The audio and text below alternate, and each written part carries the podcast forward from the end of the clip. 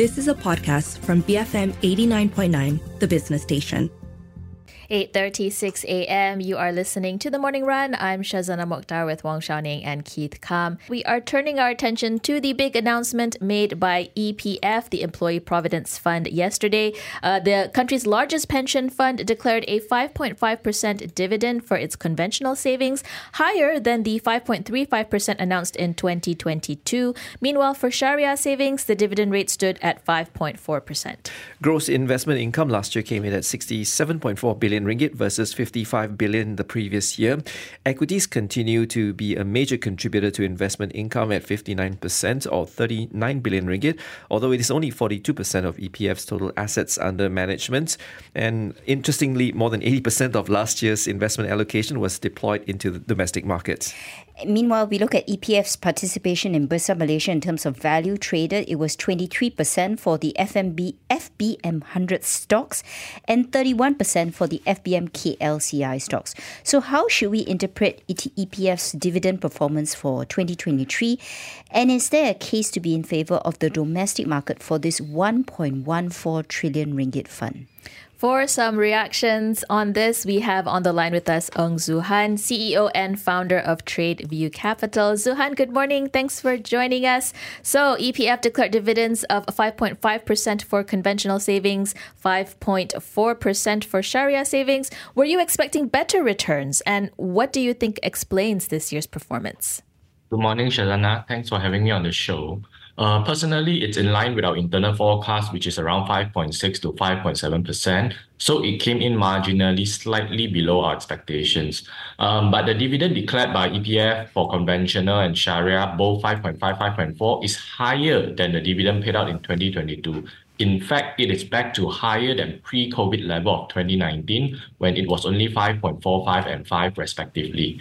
Of course, uh, a lot of people are a bit disappointed because there was a lot of hype leading up to this dividend declare- declaration this year, including in the media, for not reaching 6%. But realistically, based on the equities market performance in 2023, it wasn't until the end of last two months when we started seeing the pickup in pace in global index benchmark. Hence, in my view, the EPF performance is still commendable, especially for the Sharia account, which jumped from 4.75% to 5.4%, a good 65 basis points. So, Han, could you just maybe give us some color of why that uh, huge jump in the Sharia dividend, uh, why that huge jump occurred? Okay, a large part is because of the good performance in the tech sector, where we have seen the US tech sector rally. And for the Sharia account, uh, predominantly because they cannot invest in a lot of financial and a lot of uh, asset class, uh, sorry, equities that are not allowed under the Sharia composition. So a quite large percentage was allocated towards these uh, tech stocks. So when the tech stocks rallied, right, and it rallied, especially the Magnificent Seven with that kind of a um, um, quantum, naturally it translated to the very good performance for the Sharia uh, portfolio. Now, looking at the portfolio specifically, there isn't much change in terms of the strategic asset allocation. 46% is equities, 46% to fixed income. Uh, do you think this is the right balance and explains why the performance was what it is?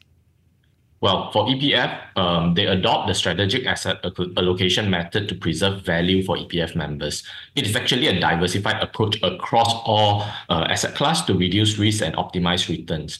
Breaking it down, you can see that equities, while not the largest percentage, it contribute the highest ROI, accounting for 58% of the total investment income with 8.68%. Fixed income, which is the anchor of our uh, EPF, predominantly Malaysian government securities, your MGS, contributed about 30% of EPF total investment income, giving ROI 4.41%. The other three would be your private equity investment with an ROI of 9.69% and real estate, which is 5.04%, and last money market 4.93%. I think overall, all did very well. All in all, because it's a growth from 2022. And even then, um, if you look at the whole structure of it, it's very clear that it, these are liquid assets. Majority is liquid assets to allow it uh, in the case of withdrawal needs of our members. So I think the structure is actually justifiable. Uh, sorry, Zhu Hann, if we could just go back to the uh, the difference between the conventional and Sharia, the Yeah. the, the, the the difference is now 0.1% and used to be 0.6, 0.7%. Is it realistic to eventually uh, expect uh, the convergence to to actually happen, that, that they would be on par in, in going into the future?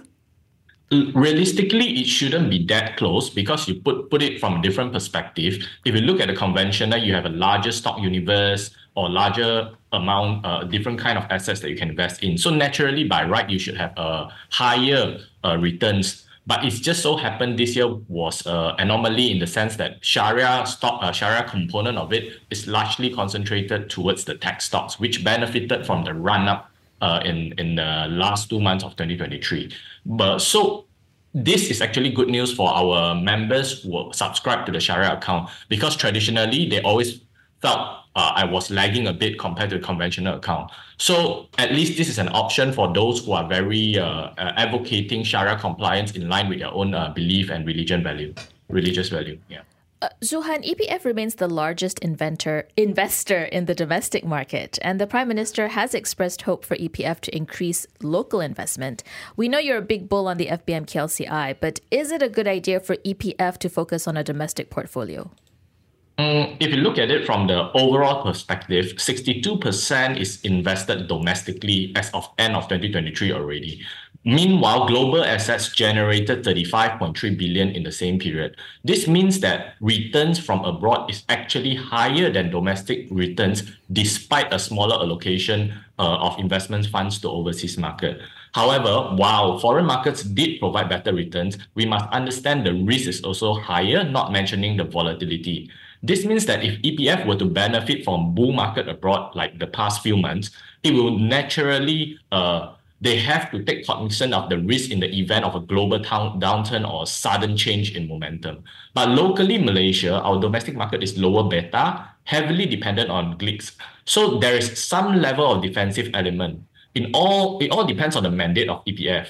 I believe that preserving wealth rather than chasing returns is the primary objective of EPF to safeguard the Rakyat's uh, nest egg. So there is n- it's not too bad to focus domestically, except there must be a threshold that we should maintain. Okay, so Zhu Hann, do you, are you concerned though that we will actually crowd out the domestic market? Mm. I think this is a valid question because um, GLIC overly dominates our local market. It also not too healthy for our capital markets growth. It means that the money our capital markets largely rely on local funding within the ecosystem. Uh, truly healthy capital markets have a good balance between local funds, foreign funds, retail investors. Uh, 40, 30, 30 is the ideal balance. But the, the fact of the matter is, after 1997 Asia financial crisis, we have witnessed Malaysia's weightage in MSCI emerging market dip from 10% to 2%.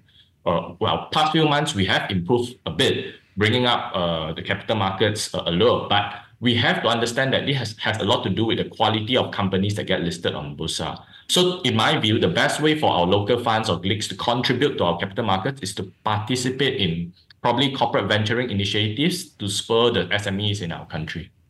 So, Zhu Hann, over the last decade, the highest dividend rate was 6.9% in 2017. And I can even remember once when it used to be above 8%.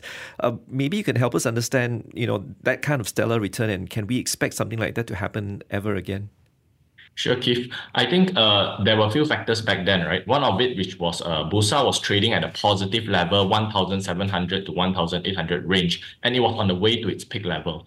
Second, at that point in time, the government was embarking on expansionary fiscal policy. There were many rollouts of various infrastructure projects, which are very huge. Also, at that point in time, the global markets was doing quite well under the low interest rate environment, where US, China, Hong Kong stock markets was rallying from uh, S&P 500 was 2,400 points to 2005 at that point. Uh, Hong Kong index was about 26,000 to 30,000.